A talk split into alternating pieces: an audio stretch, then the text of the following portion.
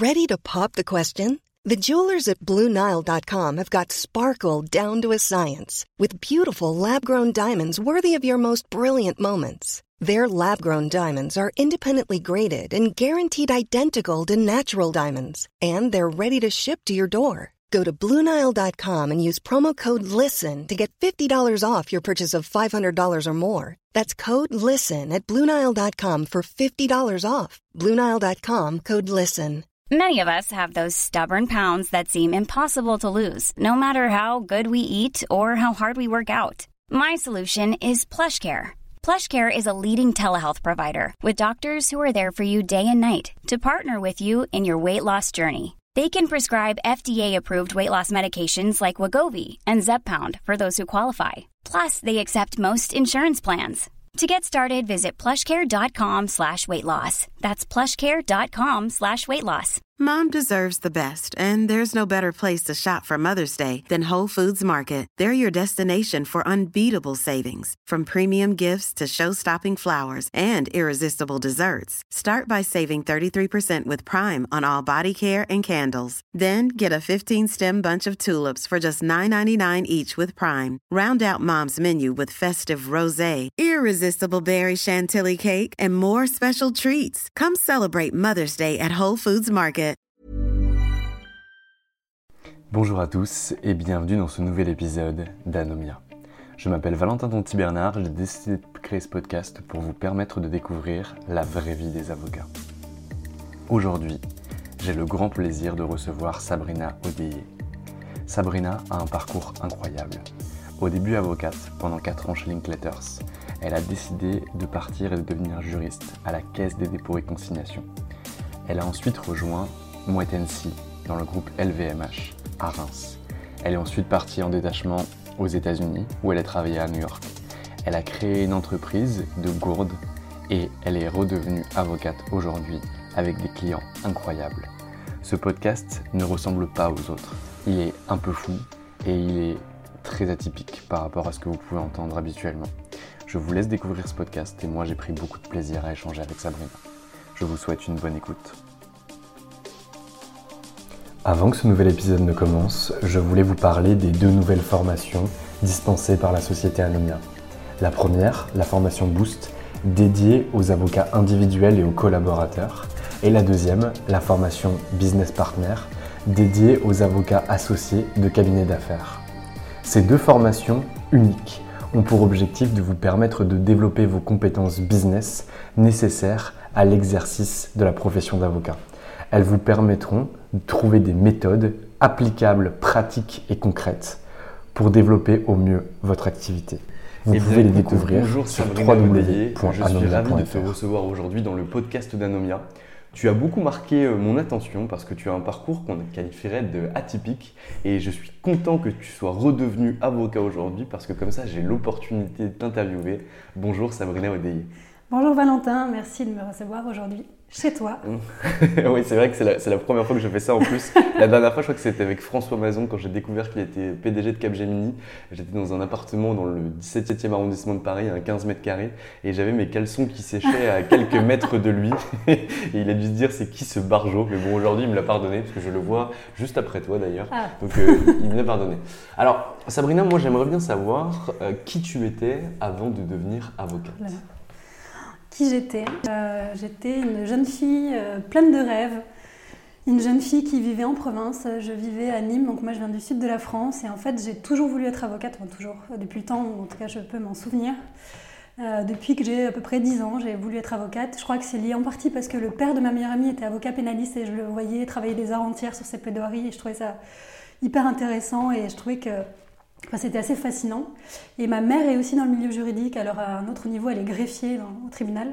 Et donc j'allais souvent la voir et donc euh, je côtoyais des avocats avec leurs robes, etc. Et je trouvais, ça euh, assez théâtral en fait. Et, euh, et- j'aimais bien les lettres, enfin, j'étais assez douée en, lettres, en, enfin, j'étais pas bonne en maths, etc. Enfin, j'ai- j'aimais vraiment écrire, je voulais être aussi écrivain d'ailleurs.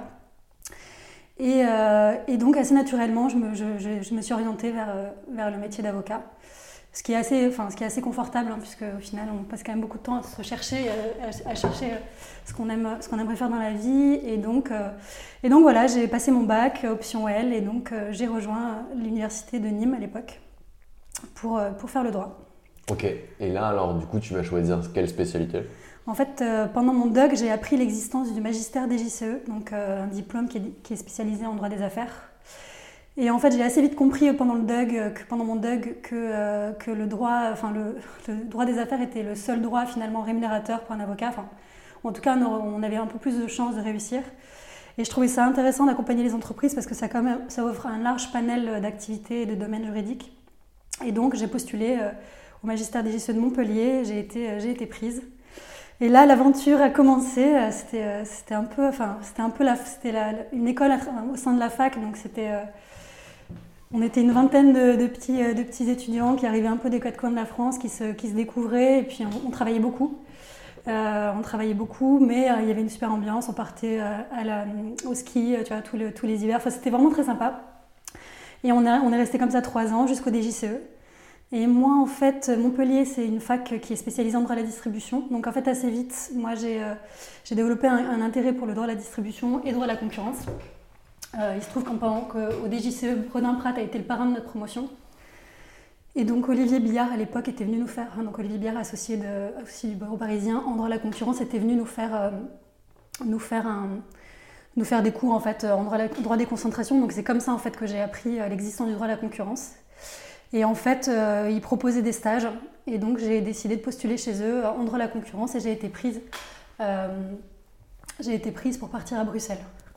Désolée, je suis un peu essoufflée. Il n'y a pas de, souci, euh, ça, a été vite et j'ai dû forcer Sabrina à, se dépêcher parce que j'ai beaucoup de rendez-vous aujourd'hui. et donc voilà, et en fait en parallèle de ça, j'ai passé le barreau donc, à la fin du DJCE, enfin à la fin, pardon, au début du DJCE, donc à la fin de la maîtrise que j'ai eu, euh, que j'ai obtenu du premier coup. Donc euh, on a pu, enfin j'ai pu euh, combiner en fait le DGCE et l'école, l'école des avocats.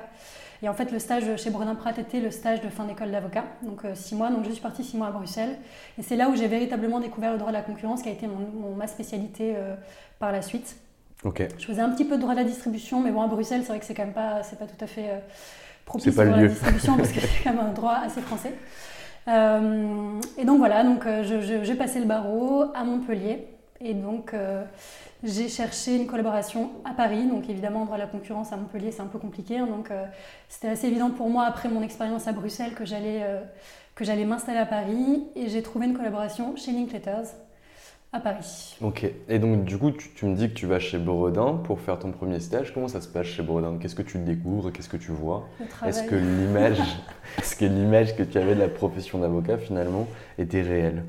En fait, j'avais déjà fait euh, des petits stages d'été hmm. chez Gide et chez euh, Landwell à l'époque. D'abord chez Landwell, ensuite chez Gide. Gide, j'avais fait un stage de deux mois l'été précédent.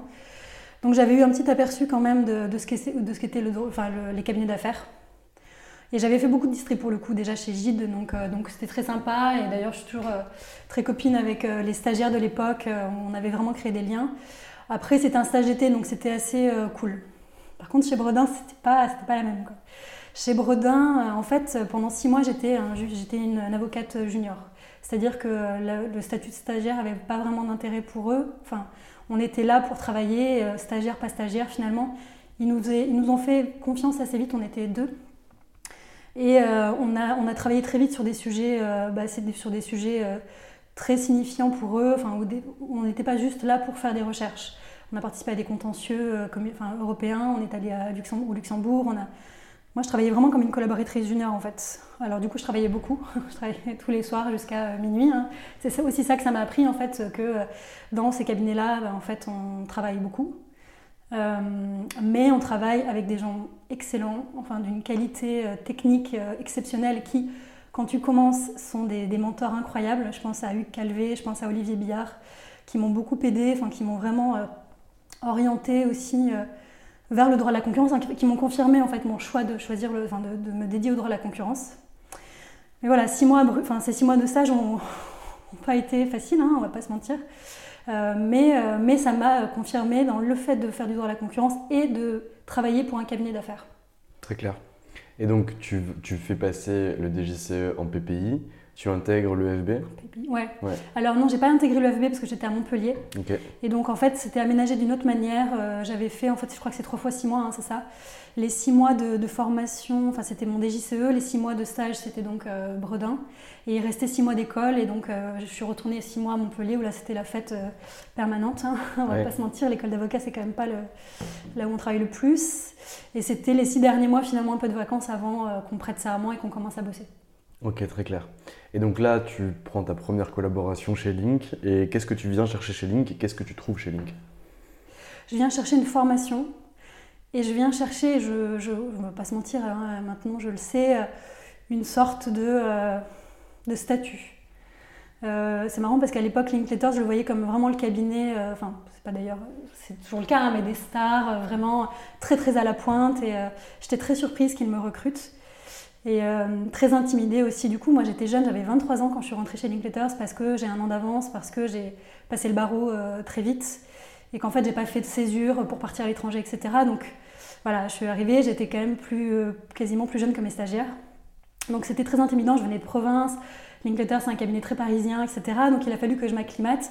Mais en fait très vite, je parle vite, très vite, je- Olivier Dormesson, qui était l'associé fondateur du, de l'équipe de à la concurrence, m'a pris sous son aile et ça a été vraiment mon mentor pendant 4 ans. On a beaucoup travaillé ensemble, à la fois sur des sujets contentieux communautaires qui qu'il m'a mis entre les mains alors que je venais d'arriver, euh, des inspections, euh, de- des opérations de visite et saisie euh, pour lesquelles on devait assister les clients. Et quand tu débarques, toi, à 23 ans, c'est hyper challenging et hyper stimulant.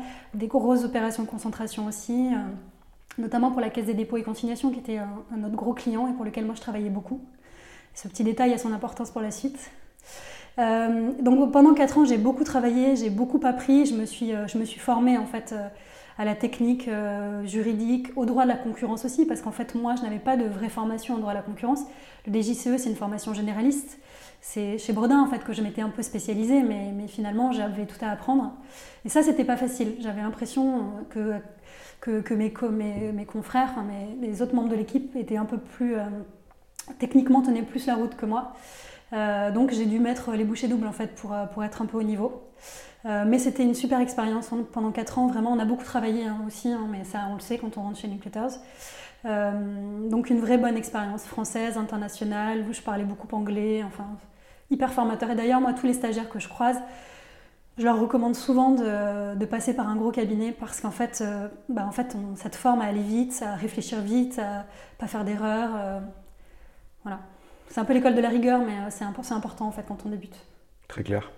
Et est-ce que tu as vu, du coup, dans les 4 ans que tu as passé euh, chez, chez Linklater, donc de tes 23 à tes 27 ans, euh, des évolutions dans les tâches qui t'étaient fournies entre le moment où tu es arrivé et le moment où tu es parti?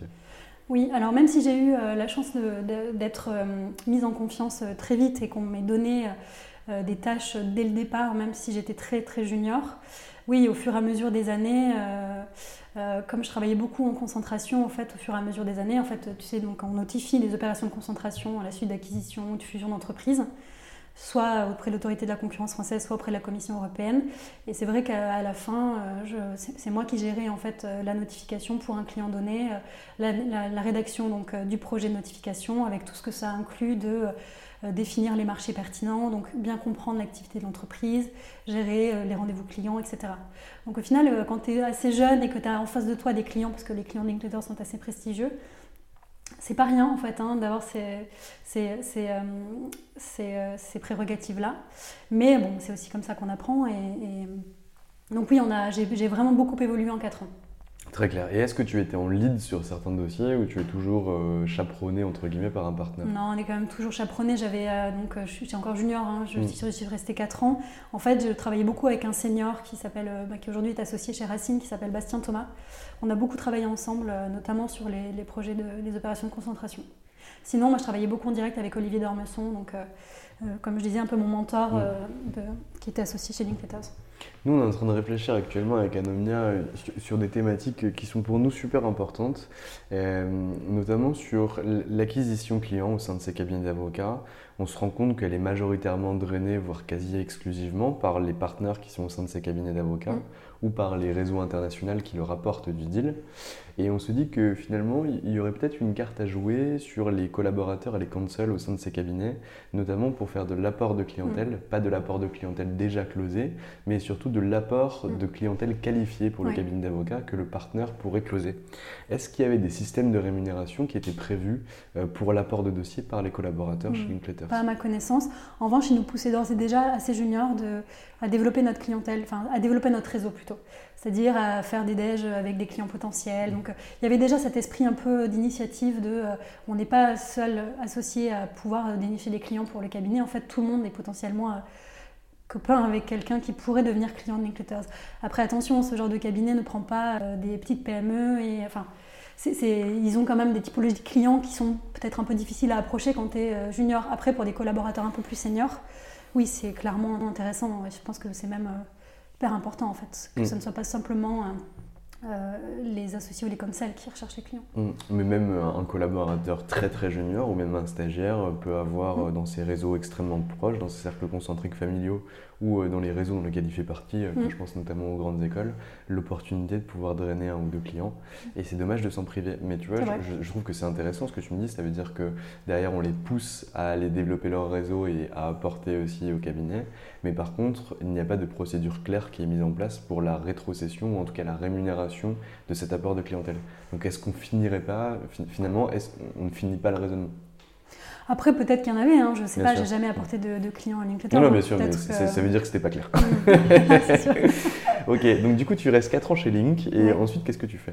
Au bout de 4 ans, je m'aperçois que je suis plus très heureuse en fait. Je travaille beaucoup et en fait, je trouve plus trop de sens à ce que je fais.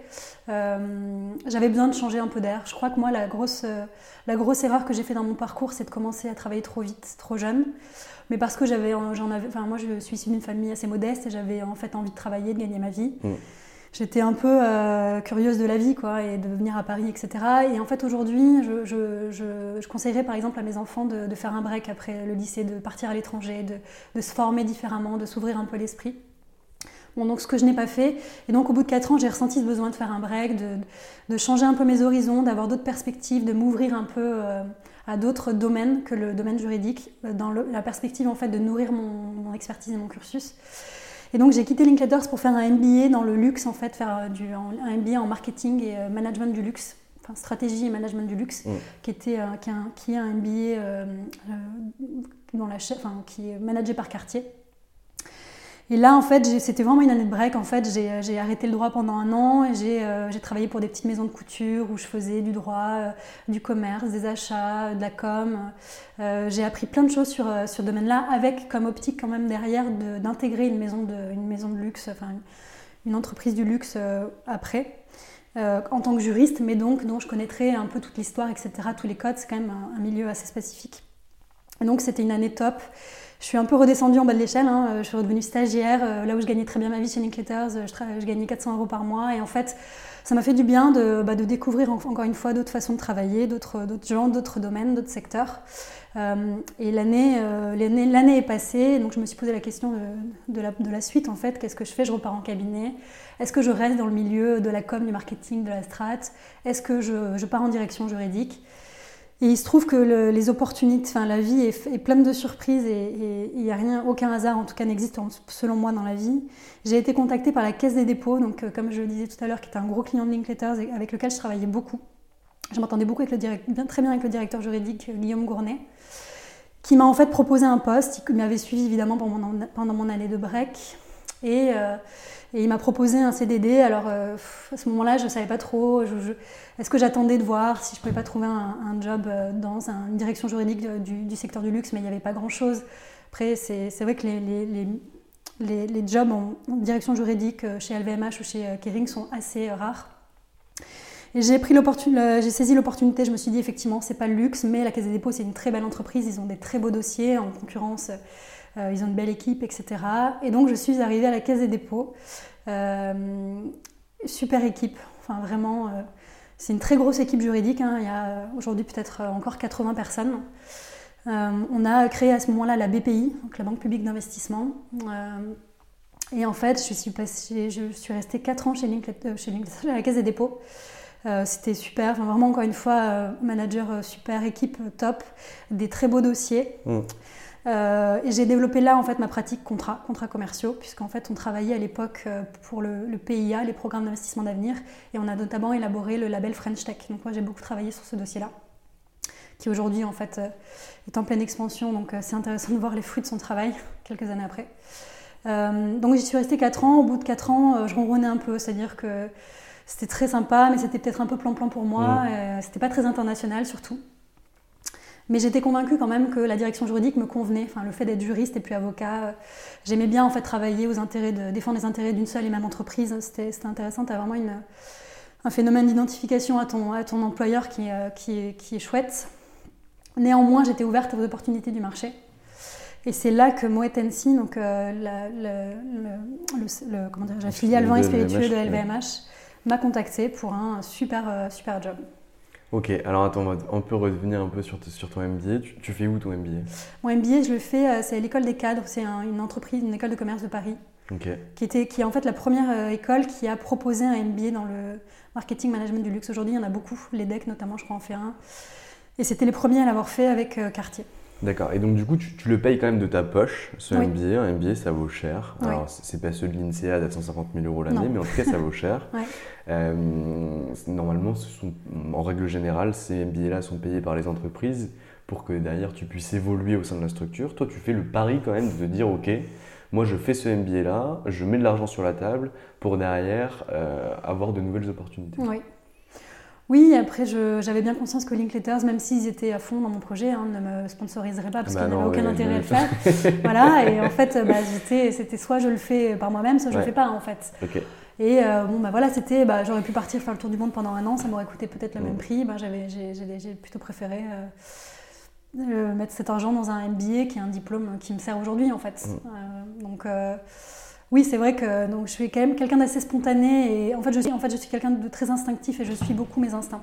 Très clair. Donc euh, j'ai- je, voilà, je- j'avais envie de faire ça, enfin je m'écoute beaucoup et euh, je, j'avais besoin de faire ça, je l'ai fait en fait, peu importe le prix finalement.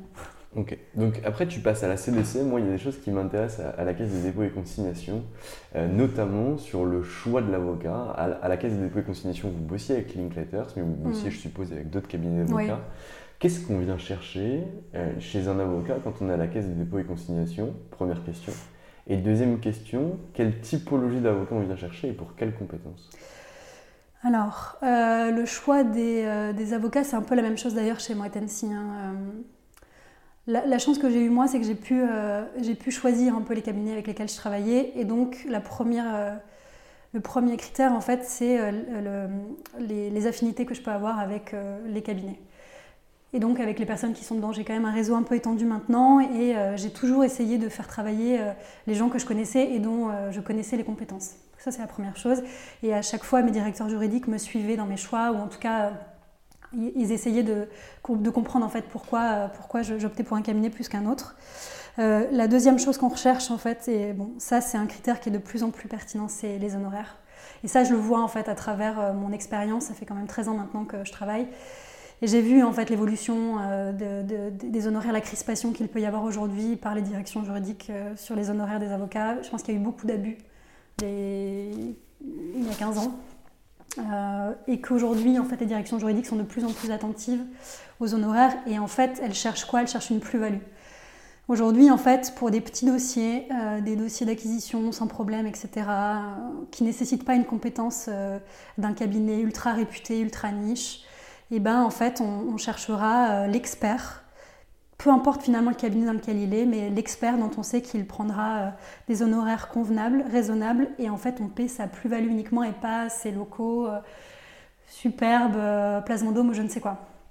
Voilà, je pense que c'est ça qui guide, c'est ça qui guide beaucoup la direction juridique. Est-ce que tu as des listes de cabinets que Oui. tu peux appeler? Parce que toi, du coup, tu n'étais pas directrice juridique Mm. euh, à la CDC, Oui. mais tu as quand même l'opportunité de choisir des avocats. Ouais. Donc tu as une ligne de budget, on te dit, euh, voilà, Mm. toi, tu as 100 000 euros par an euh, en droit de la concu pour pouvoir Mm. avancer. Ouais, c'est ça, tu as des budgets, tu as des panels d'avocats, des panels, ça dépend des entreprises. La Caisse des dépôts, à mon souvenir, il n'y avait pas forcément de panel strict qui avait été préempté, etc. Puisque c'est le cas dans certaines entreprises où en fait euh, tu ne peux pas travailler avec tous les cabinets s'ils n'ont pas déjà été euh, euh, confirmés par l'actionnaire. mais à la Caisse des dépôts, en l'occurrence, c'était quand même assez libre. Dès lors qu'en fait on rentrait dans le budget, dans l'expertise, et que voilà, c'était un cabinet qui potentiellement avait déjà travaillé en plus avec la Caisse des dépôts et qui maîtrisait en fait les enjeux qui est sympa aussi. Hein. Enfin, c'est quand même important. Hein. On passe beaucoup de temps à travailler avec les avocats et en particulier quand on est juriste en direction juridique, on les drive, on, les, on, échange beaucoup avec eux et pour moi c'est hyper important en fait de travailler avec quelqu'un euh, qui nous comprend et qui n'est pas là juste pour euh, facturer en fait. Et ça c'est important. Je pense que, encore une fois, hein, je pense que les directions juridiques elles ont été un peu abusées, euh, pas, parfois hein, par, par, des, par, des cabinets qui ont pratiqué des horaires vraiment très excessifs où chaque minute de call limite était facturée. Et aujourd'hui je sens que c'est plus le cas. En fait je pense que les avocats ont bien compris euh, les cabinets ont bien compris et, aujourd'hui il y a quand même plus de souplesse et euh, c'est moins business pour le business. Quoi. Très clair. Donc tu t'en vas ensuite chez Moët avec une super opportunité où tu rejoins quel poste du coup? Donc déjà, je rejoins une entreprise du luxe, hein, ce qui était mmh. quand même mon objectif, donc euh, première victoire. je rejoins en fait Moët pour un poste basé à Reims. Donc Moët c'est quand même l'une des seules entreprises peut-être françaises qui, qui a des, des, équipes juridiques à la pointe, donc pour des dossiers à la pointe en province. Et donc Reims, pourquoi? Parce qu'évidemment, c'est le siège des maisons de champagne. Et donc moi, en fait, on m'appelle pour être juriste senior en distribution concurrence, contrat, pour euh, l'unité euh, champagne. Donc à l'époque, ça a été restructuré depuis, mais bon. Et donc c'était basé au sein du siège, enfin de la maison historique de Veuve Clicquot à Reims, donc maison incroyable euh, du 18e, enfin superbe. Et donc, bon, bah j'accepte malgré quand même le fait que ça signifie déménager à Reims. Alors ça a l'air de rien comme ça, hein, mais en fait euh, Reims, euh, ça n'est qu'à trois quarts d'heure de Paris, mais en réalité c'est pas jouable de faire ça euh, tous les jours, hein, c'est on passe son temps dans le train, etc. Mais bon, à l'époque je suis célibataire, je me dis j'ai rien à perdre, au contraire en fait ça va être un poste top, j'ai tout à y gagner, Reims c'est pas très grave, hein. donc je quitte mon appart parisien, je prends un appart à Reims et hop, nouvelle vie pour moi.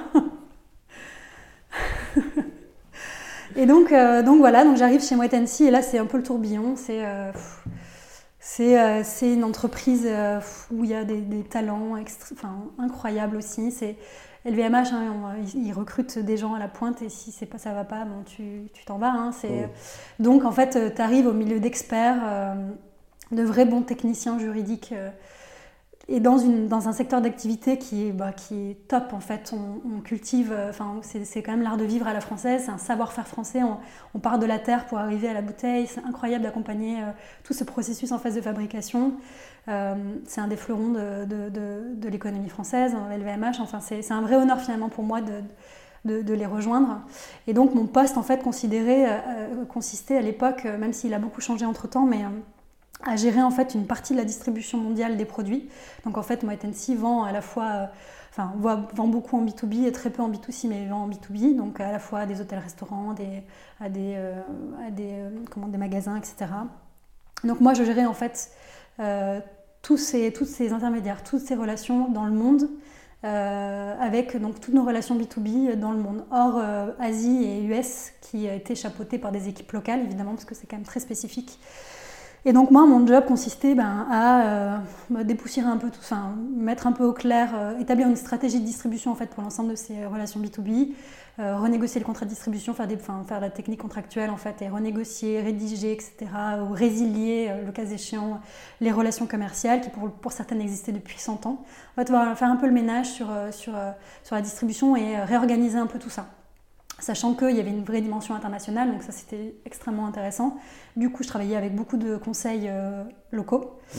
avec euh, une, du coup une vraie vision de, euh, bah, des, du droit applicable en matière de vin et spiritueux sur, certains sujets, etc., ou en matière de distribution sur certains sujets. Enfin, c'était, c'était très, très riche en fait, du coup, en enseignement juridique et business, parce que c'est un poste très business. Moi, je suivais beaucoup mes, mes opérationnels, le métier sur, sur les négos, je négociais tout avec eux, donc je savais comment en fait en pratique les choses se passer. Donc j'avais une vraie connaissance des problématiques métiers. Et ça, c'était chouette. Ça, c'était là, tu te sens vraiment utile en fait. Là, tu es aux côtés de tes opérationnels au jour le jour, ils t'appellent tout le temps. Voilà, mon, mon intermédiaire m'a dit ça, il veut faire ça, qu'est-ce que je peux faire, etc. Enfin, tu sens que tu es utile en fait à la bonne, bonne, bonne marche de l'entreprise. Donc, donc hyper intéressant. À côté de ça, je fais le droit à la concurrence aussi. J'étais la seule experte du groupe Moët en droit à la concurrence. Donc je gérais, il y avait peu d'acquisitions, mais je gérais plutôt tout ce qui est antitrust et antitrust, hein, essentiellement pas de, position dominante, donc antitrust, pratique restrictive. Donc hyper cool hein, quand tu es la seule, expert, euh, la seule experte de ton domaine euh, dans, une entreprise. En fait, tu as quand même un peu l'oreille de tout le monde. Euh, donc hyper intéressant. tu fais des formations, tu, tu, tu, tu, réponds en fait aux besoins de ton directeur juridique. En fait, c'est, super satisfaisant. En fait, encore une fois, tu te sens super utile. Ça, en fait, je crois que c'est ce qui drive vraiment mon envie, mon envie de, de, travailler dans le juridique. En fait, c'est le fait de me sentir utile. Je dois me sentir utile. Et donc, chez moi, Tennessee, tout s'est très bien passé pendant 4 ans. Je suis restée pendant 4 ans chez moi Tennessee. Et la dernière année, en fait, mon poste a évolué de telle manière que je suis partie en détachement à New York. Ça, ça a été euh, un peu, euh, c'était le, point d'orgue en fait de mon, de mon expérience chez moi Tennessee. Il se trouve que par euh, une opportunité, l'opportunité de mon mari qui partait aux États-Unis, à New York, j'ai réussi donc à obtenir ce détachement, ce qui me permettait moi en fait d'un point de vue business de faire un focus sur l'Amérique du Sud, qui était un de mes secteurs sur lesquels je travaillais, mais c'est vrai qu'avec le décalage horaire c'est toujours un peu compliqué, et d'être un appui aux équipes américaines juridiques. Et donc après quelques mois de négociations, hein, parce que c'est pas simple d'envoyer un juriste euh, à l'étranger, parce que euh, on fait du droit local, etc. Que moi j'avais mes clients qui étaient en Europe euh, que je gardais. J'ai quand même réussi à obtenir ce détachement d'un an au sein de la filiale américaine, donc à New York, à côté du Chelsea Market. Donc en plus, pour ceux qui connaissent New York, c'était c'était incroyable. Enfin, c'était vraiment, vraiment le rêve américain. Hein, euh, donc j'ai passé un an comme ça, je suis partie en 2018, on est parti en 2018. Alors euh, du coup j'ai dû aménager mes horaires puisque mon, management restait en Europe, donc moi je commençais à 6-7 heures du matin et je finissais du coup au milieu d'après-midi pour qu'on puisse optimiser le temps de travail ensemble. Mais malgré cette contrainte, en fait, ça me permettait finalement de découvrir New York euh, le reste de la journée. Enfin, et j'arrivais en fait à gérer mes dossiers de, de la même manière qu'à New York, alors évidemment avec la contrainte du décalage horaire, mais finalement tout le monde l'avait intégré. Comme quoi, en fait, euh, comme, quand on veut, on peut, on peut aménager les choses. Et aujourd'hui, avec le télétravail, de toute façon, on sait bien que tout est possible. Exactement. Je vais revenir un petit peu sur ton expérience chez Moitensi avant que tu partes à New York. Après, on fera un focus sur New York. Euh, même question qu'au préalable la, euh, qu'à, la, Caisse des dépôts et consignations. choix des avocats. Est-ce que tu as l'opportunité de le faire? Comment vous allez les choisir? Comment vous allez les présélectionner, etc. Alors, euh, chez Moët il y avait euh, des, des cabinets qui travaillaient déjà avec Moët okay. Et euh, effectivement, il y avait les préférences des directeurs juridiques. Pour le coup, quand tu es habitué à travailler avec une seule. je pense notamment à, une personne, et ça étonne tout le monde d'ailleurs quand je le dis aujourd'hui, c'était une avocate qui était toute seule, qui était assez âgée hein, quand même, et qui mm. en fait gérait tous les contentieux d'agences commerciales. Mm. Euh, puisqu'en France, en fait, euh, Moët euh, travaille notamment avec des agents commerciaux et on sait que ça nourrit un contentieux important puisque les agents commerciaux ont droit à une grosse indemnité en fin de contrat et en bataille souvent pour. C'est quoi, deux ans de CA C'est deux ans de commission, donc ça, peut, ça peut quand même chiffrer à plusieurs millions. Mm. Et en fait, Moët historiquement, travaillait avec cette personne qui, du coup, était vraiment indépendante, c'est-à-dire qu'elle avait son cabinet toute seule. Et ce qui peut paraître improbable quand on, voit la, puissance d'un Moët qui peut travailler avec n'importe quel cabinet euh, de renom et qui en fait privilégie l'expertise euh, l'expertise à la fois technique et l'expertise mm. de, l'entreprise et de, de, son background, de ses, mm. ses, précédents juridiques, pour, euh, plutôt que de, choisir un, gros cabinet. Qui, cette personne était extrêmement technique et experte, elle pratique euh, des honoraires extrêmement raisonnables, et en fait ils étaient extrêmement satisfaits, et c'était compliqué pour moi par exemple de changer ses habitudes, parce qu'en réalité elle était très bonne dans ce qu'elle faisait. Donc, après, pour les autres, euh, les autres euh, d'autres domaines pour lesquels on avait besoin de conseils, moi, encore une fois, j'ai essayé de faire travailler des amis. Mm. qui étaient bons dans leur domaine. Encore une fois, je ne fais pas travailler mes amis pour faire travailler mm. mes amis, mais en fait, c'est toujours plus plaisant, encore une fois, de, travailler avec des gens en qui on a confiance parce qu'on les connaît. et ça, en fait, c'est juste arriver à définir un budget, toujours présenter en fait à ton directeur juridique le budget. On, toujours, on en revient toujours là. Hein. Il faut que ce soit un budget qui corresponde à ses attentes, aux attentes du directeur juridique, qui est celui qui choisit finalement le, l'avocat, et qui correspondent, alors, qui soit expert dans sa matière et qui, euh, qui soit associé ou counsel. D'accord, donc finalement, ce que tu as vu à la Caisse des dépôts et consignations et chez Moët c'est assez similaire. C'est-à-dire que le juriste en charge d'un pôle euh, va pouvoir sélectionner ses avocats. Il les propose au, directeur juridique qui valide ou invalide le choix qui a été fait auprès du juriste. Donc finalement, en fait, le décideur initial et la porte d'entrée, c'est le juriste, c'est pas le DG. Oui.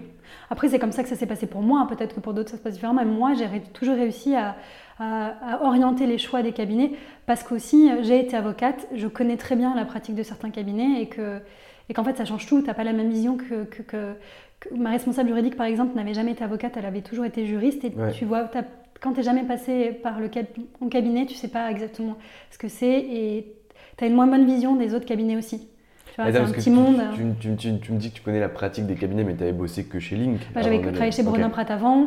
J'avais aussi passé quelques mois chez Gide. Enfin, tu vois, au final, mm. ça constitue un réseau. Tu sais en fait qui est bon, qui est pas bon, quels sont les bons cabinets. Enfin, quels sont les taux d'honoraires pratiqués par les cabinets. En fait, tu sais tout ça quand tu es en cabinet d'avocat parce que c'est un petit monde et que.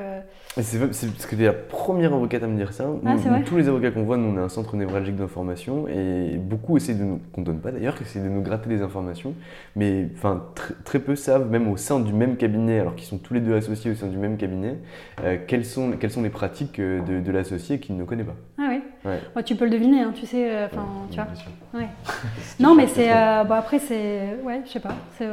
Je trouvais que c'était toujours plus facile en étant un insider, en fait. Tu vois, de choisir un cabinet. Quand tu l'as été toi-même, mm. c'est plus facile de, de choisir un avocat.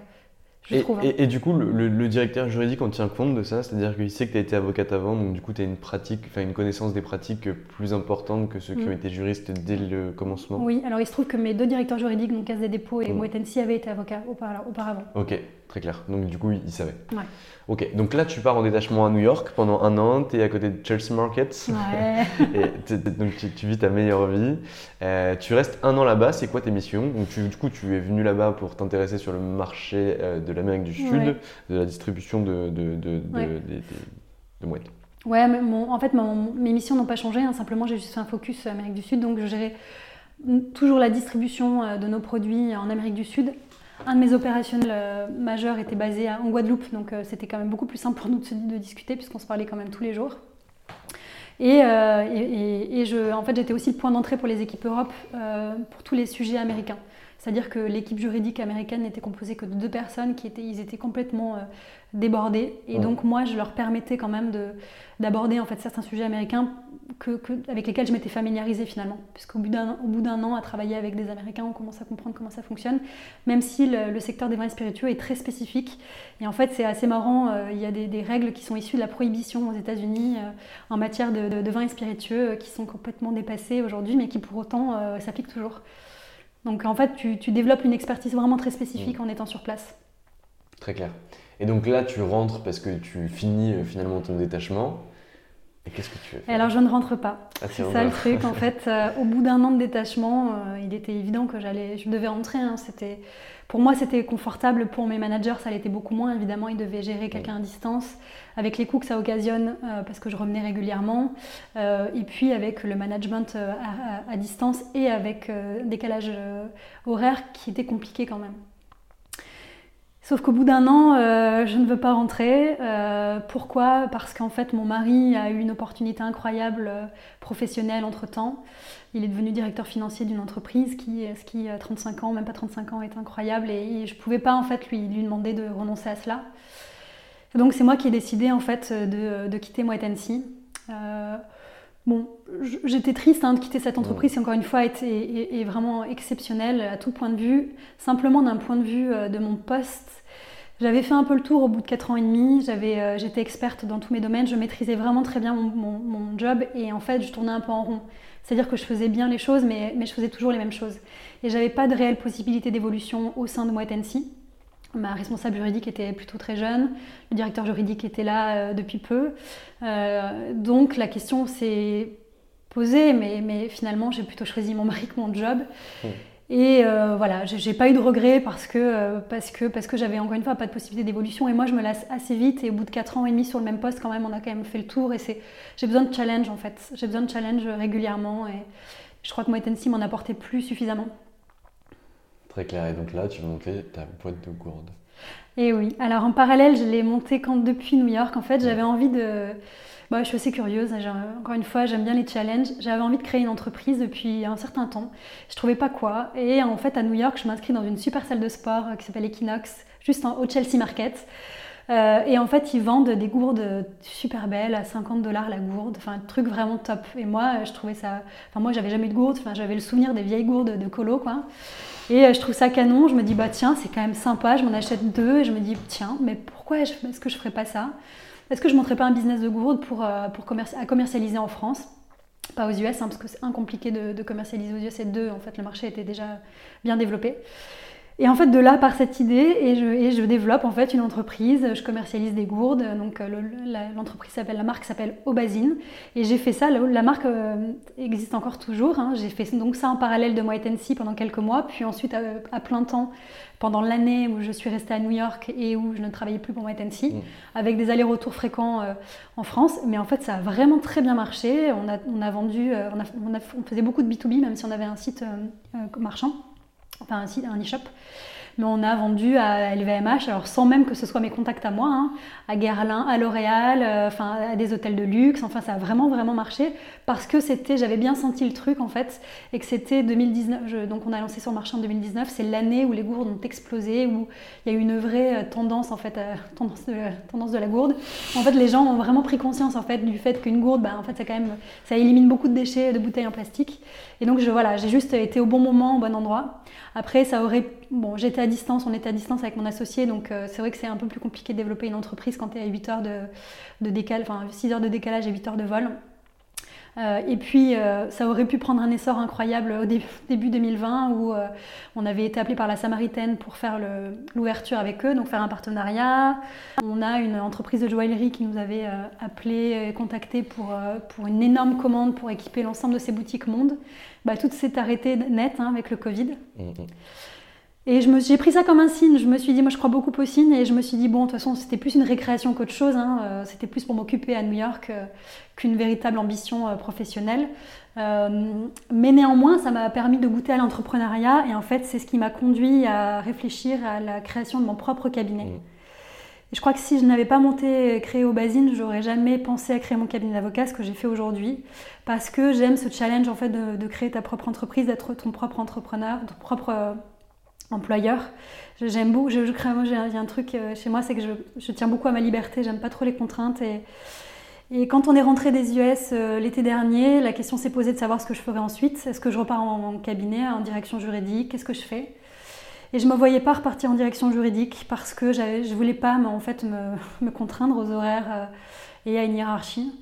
je me voyais pas repartir en cabinet d'avocat non plus pour les mêmes raisons.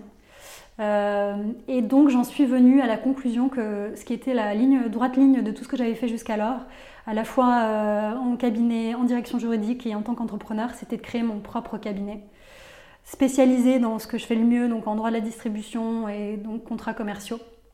Et donc c'est ce que j'ai fait euh, en janvier 2021, c'est mon bébé de l'année 2021. Et donc, comment du coup tu t'es positionné? Qui t'a suivi immédiatement lorsque tu t'es installé? Euh, quand j'ai pris quand même le temps de la réflexion hein, et, j'ai la chance d'avoir beaucoup de copains avocats, à la fois dans des gros cabinets, dans des petits cabinets qui se sont installés, etc. Et avoir un réseau en direction juridique, puisque mine de rien, j'ai quand même passé pas mal de temps en direction juridique. Mm. Donc en fait, j'ai pris euh, contact avec toutes ces personnes-là en leur demandant conseil. Hein. Déjà, en, fait, je crois que j'avais besoin qu'on valide mon, mon projet. Ouais. Euh, j'étais pas tout à fait sûre de moi et en fait c'est quand même un, quand même un projet fou hein, de monter son cabinet d'avocat en plein Covid euh, quand t'as pas de clients encore véritables. Et en fait tout le monde m'a, m'a encouragée vraiment euh, en me disant il y a toujours du boulot pour les avocats, tu es, extrêmement experte dans ta matière et tout le monde le sait, tu as des clients potentiels entre tes anciens, tes anciens employeurs et nous qui sommes des prescripteurs hein, parce qu'on faut pas oublier que le premier, première source de clients quand tu es avocat c'est tes confrères, c'est les premiers prescripteurs. Et donc on m'a dit vas-y go banco, euh, de toute façon t'as rien à perdre, au pire ça fonctionne pas, et ben tu feras autre chose, tu vois. Et moi en fait dans ma vie j'ai quand même fait pas mal de choses différentes et je me suis toujours dit que je retomberais toujours sur mes pattes. En fait on est, enfin, je suis assez résiliente et je pense que quand on, a une expertise, une expérience professionnelle et quand on est euh, pas trop idiot, euh, on peut toujours en fait réussir à s'en sortir. Et j'ai pas peur des échecs. et j'ai pas peur de ne pas rentrer dans le moule. C'est vrai que je rentre pas trop dans le moule, moi, des, avocats traditionnels. Enfin, j'aurais pu rester chez Linklaters pendant 15 ans et faire la même chose pendant 15 ans. Et j'ai décidé de multiplier les expériences un peu diverses. Et aujourd'hui, en fait, ça m'aide beaucoup dans l'appréhension de, mon cabinet d'avocat parce que j'ai été entrepreneur. Donc, en fait, quand j'assiste je, quand je, quand et j'accompagne des entrepreneurs qui créent leur boîte, bah, je sais quelles sont les questions qui se posent. Et euh, donc c'est plus facile aussi pour moi aujourd'hui. Je sais quelles sont les attentes d'un client. J'ai été client moi-même de cabinet d'avocat, en direction juridique. Donc c'est plus simple en fait d'envisager la, création d'un cabinet comme ça. Et c'est ce que mes amis euh, avocats m'ont dit. Voilà, j'avais besoin de l'entendre. Mmh. Et donc aujourd'hui, en fait, euh, j'ai démarré il y a un mois et demi. Et en fait, par mon réseau, j'ai mmh. trouvé une mission en entreprise mmh. chez mon premier client, qui est un leader de l'énergie, chez qui en fait je travaille, je restructure ses réseaux de distribution. Euh, quatre jours par semaine pendant quelques mois. J'ai potentiellement une mission qui va se succéder.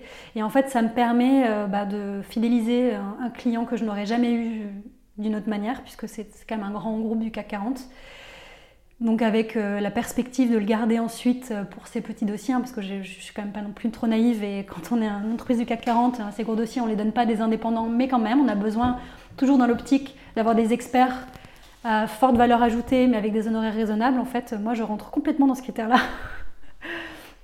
Et, euh, et, donc aujourd'hui, je développe ma clientèle à côté. Donc euh, je, là, je développe euh, une activité dans le domaine de la franchise. Moi, c'est mon dada, c'est vraiment le droit à la distribution, donc sous toutes ses formes, agence commerciale, franchise, concession, à la fois mise en place des réseaux, structuration des réseaux.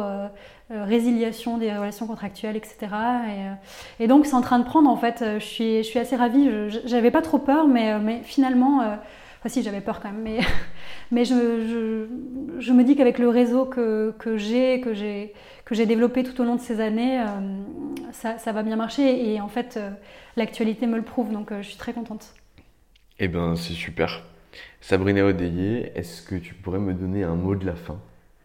Un mot de la fin Un conseil, quelque chose, un, mantra, ce que tu veux. Alors, moi, demande. Je, ouais, moi, je crois qu'il faut toujours suivre son instinct. Je crois qu'il faut rien n'arrive par hasard et en fait si on a enfin, il faut pas avoir peur des jugements des autres et il faut pas faut suivre son instinct et pas juste vouloir rentrer dans le moule et faire les choses qu'on attend qu'on fasse que vous fassiez. Euh, ça m'a jamais trompé en moi mon instinct et, et aujourd'hui j'ai une expérience hyper riche grâce à ça. Et voilà il faut il faut oser être différent et donc suivre ses instincts. Très clair. Si je te demandais de me mettre en relation avec le directeur juridique de Moetensi, est-ce que tu pourrais le faire? Euh, oui, je pense, oui. Super, je te remercie. Écoute, je te souhaite une excellente journée, Sabrina. Ça a été un vrai plaisir pour moi de te recevoir. Merci beaucoup. Moi, j'avoue que j'adore ton parcours et je suis heureux de te prêter le micro d'Anomia pour que tu puisses le raconter. merci beaucoup de, de m'avoir reçu. À bientôt. À bientôt. Et voilà, c'est fini pour aujourd'hui. J'espère que cet épisode vous a plu. Pour découvrir tous les contenus qu'Anomia propose, vous pouvez vous rendre sur www.anomia.fr.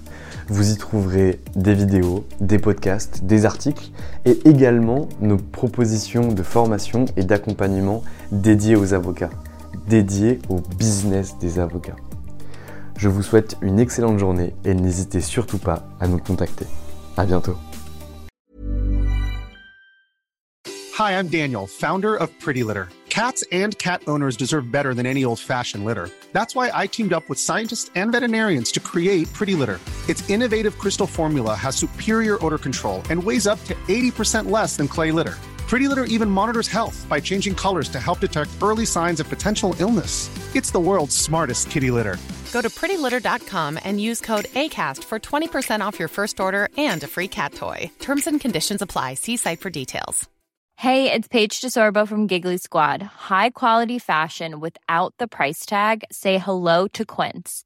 I'm snagging high end essentials like cozy cashmere sweaters, sleek leather jackets, fine jewelry, and so much more. With Quince being 50 to 80% less than similar brands. And they partner with factories that prioritize safe, ethical, and responsible manufacturing. I love that. Luxury quality within reach. Go to quince.com slash style to get free shipping and 365 day returns on your next order. Quince.com slash style. Mom deserves the best, and there's no better place to shop for Mother's Day than Whole Foods Market. They're your destination for unbeatable savings, from premium gifts to show-stopping flowers and irresistible desserts. Start by saving 33% with Prime on all body care and candles. Then get a 15-stem bunch of tulips for just $9.99 each with Prime. Round out Mom's menu with festive rosé, irresistible berry chantilly cake, and more special treats. Come celebrate Mother's Day at Whole Foods Market.